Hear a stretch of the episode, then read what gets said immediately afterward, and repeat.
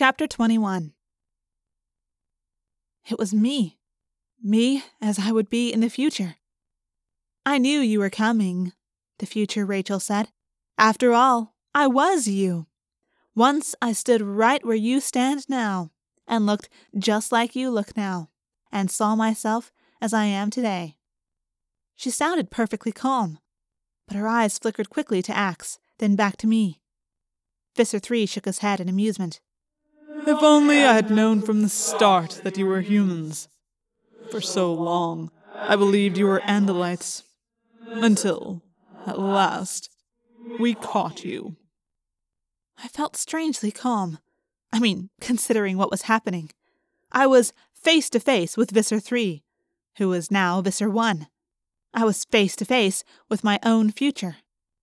You're a controller, I said to the older me. Of course, she said. She smiled. A cruel smile, not at all like me. We won. You all led us on a nice chase, but in the end, we won. This planet is Yeerk territory. The human race has achieved its destiny as hosts for the Yeerk race.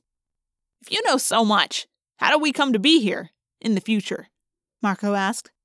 An Ellimist has brought you here, Visser 3 said. In your own time, you face a choice. The Ellimist has brought you six humans. You five humans and one Andalite. Here to show you a future. To show you the future. Soon he will return you to your own time. What choice did we make? I asked. The older Rachel smiled her cruel smile. The right one, obviously. Everything has worked out perfectly. Yeah? Jake said defiantly. Maybe not. The Ellimist brought us here to help us make a choice. So what if we go back to our own time and decide to accept the Ellimist's offer?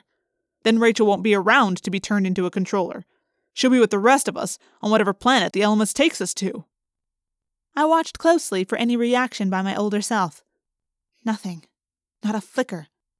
And yet, there was something. She was trying to hide something. You know what we decided, but still, here you are, I said. So either you're here to change what I decided, except, no, then it might change all of this. Or else you're here because your being here is what caused me to decide whatever I decided. Confusing, isn't it? Visser 3 sneered. I don't know how the Ellimists keep it all straight. Let's leave, Cassie said suddenly. I don't like this place, and I don't like these two creatures. But Cassie, I'm your best friend, my older self said mockingly. No, you're not. Maybe Rachel is still alive in there somewhere. But what you are is a Yeerk. Cassie started to turn away. As she did, she tripped. She fell against me. Suddenly, the older Rachel was there. She grabbed me and held my arm steady so I didn't fall. But to Ax, it must have looked like she was lunging at me. His tail whipped forward in the blink of an eye. Ax's quivering blade was pressed against the older Rachel's throat. Her eyes went wide with fear. She shot a glance at Visser 3. And, to my amazement, Visser 3 seemed frozen. He was confused. His main eyes narrowed.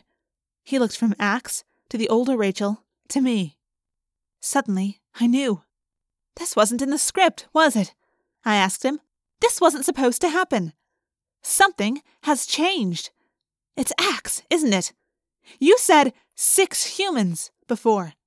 That's what you expected to find. That's what Rachel told you would happen. But the future has changed, hasn't it?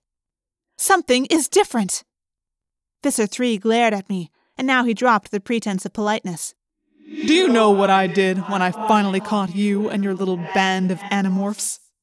Do you know what I did? I gave each of you to a trusted lieutenant. And once you belonged to us, once you were mine, I killed your bird friend here, and we roasted his body. Visser 3 leaned close to me. He was tough and stringy, but we added a sauce you humans have. Barbecue, I believe it's called. And then your friend Tobias was delicious. You had a leg as I recall. You ate it and laughed. I really wanted to morph right then. I really wanted to become the grizzly and tear Visser 3 a few new holes. But there were hundreds of controllers around, and while I was morphing, I would be vulnerable. Ax still had his tail blade pressed against the older Rachel's throat. He can't hurt us, Ax said. He can't do a thing to us. If he does, he would change history. He doesn't know how that would work out. Good point, Ax, Jake said. He met my gaze. He had a dangerous, angry look in his eyes. He can't hurt us.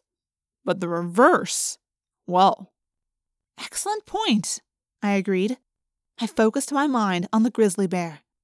So, Visser 3, you killed my friend Tobias and roasted him over a fire. I was beginning to change. So was Jake. I have a hundred Hork-Bajir I can call, Visser 3 said. So call them, Marco said. Maybe one of them will get careless with a Dracon beam and kill one of us. How do you suppose that will change the past? Hard to tell, isn't it? Claws had sprouted from my fingers. Coarse brown fur was covering my body. I could feel the surge of power as I became more bear than human. Visser, the older Rachel said tersely, what do we do? We? Visser 3 said. We do nothing. I retreat. Visser 3 began backing away. But I wasn't about to let him go. I had him. After all the pain he had caused, I had him. After all the damage he had done, he was now powerless. I did not wait until the last of my human features was submerged. I was bear enough. I charged. Bears are very large and look sort of clumsy, but they can be very fast. Now, you filth, let's see who eats who! I barreled toward him. He turned to run, but he had turned too late. I hit him. 800 pounds of fast moving bear hit Visser 3 in the flank and brought him down hard. I drew back one huge claw and swung with all my might. My hand slapped the trunk of a tree. My human hand. Ow! I was human again. I was in the woods behind Cassie's farm. The others were all there as well.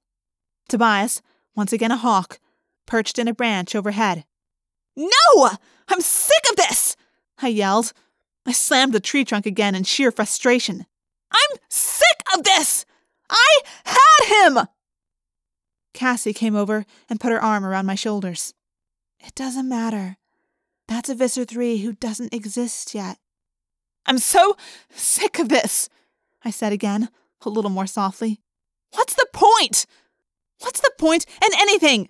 We know the future now. We know what happens if we decide to stay and fight. I felt lost. The last ounce of energy just seeped away from me. It was too much. Too many things to deal with. And what was the point? What did it even matter what I did? I flopped down onto the grass and pine needle covered ground. I rested my head in my hands. I was done. Done trying to make sense of a world where I could be jerked back and forth like a puppet. The six of us just lay there on the floor of pine needles for a while, staring, thinking, letting it all sink in. It was over. The war was done, we had lost. It could all still be an Ellimist trick, Ax said half heartedly. No, I said flatly. You know it's not a trick, Ax. At least, not the way you mean. If the Ellimist wanted to force us to do something, he has more than enough power. We need to think this through, Jake said wearily. I shrugged. You think it through. I'm tired of thinking. I was just about to vote when the Ellimist dragged us off for his little show and tell. I was about to be good old Rachel and vote no. I was going to be tough one more time. But I'm changing my vote. I'm not going to end up as a controller. That's not going to happen. Not to me. If that means I'm running away, too bad. I change my vote. You know what? At that moment of surrender, I felt good. I wish I could say I didn't. but I felt a wave of relief wash over me. No more hard decisions. No more danger. No more having to be brave. That makes it Cassie, Rachel, and me in favor, Marco said. Three to two, unless Ax is voting. I follow Prince Jake, Ax said. Maybe, Tobias began. Maybe if some of the human race survives on some other planet, maybe it will be like when they brought wolves back to live in the national forest. I mean, maybe someday we can return and take Earth back. Are you changing your vote, Tobias? Jake asked him. Jake, you know I would never run from a fight. We all just sat there, staring at nothing. We were going to do it. We were going to abandon the fight. We all knew it. Jake hung his head. Ellimist, he said softly to the air. We have decided. The answer is yes. The Ellimist had said we would be transported immediately once we decided.